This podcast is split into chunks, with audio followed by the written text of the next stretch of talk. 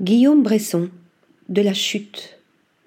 Exposé depuis 2010 à la galerie Obadia, Guillaume Bresson est l'une des figures de proue de la peinture figurative hyper réaliste devenue très en vogue.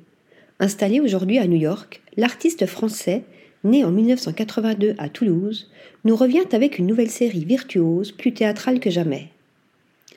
Sur des fonds noirs indéterminés, des mers démontées ou des ciels baroques, surgissent des corps en train de chuter. S'ils n'étaient vêtus de jeans ou de jogging, et si leur chorégraphie de volute n'était émaillée de sneakers, on pourrait y voir les chutes des damnés des jugements derniers de la peinture chrétienne.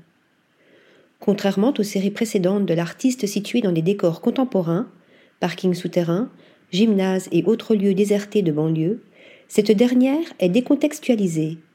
Hormis les t-shirts qui se sont substitués aux draperies, les corps comme isolés semble se détacher des fonds intemporels pour s'abîmer dans l'immensité du ciel ou de l'enfer. Véritable dramaturgie, ces tournoiements de corps et de drapés jouent des clairs-obscurs théâtralisant la contorsion des anatomies et des plis des vêtements à demi enlevés. Peignant d'après photo, Guillaume Bresson se plaît, en effet, à rendre méticuleusement la tension des muscles et les moindres plissements de peau à la manière des maîtres anciens.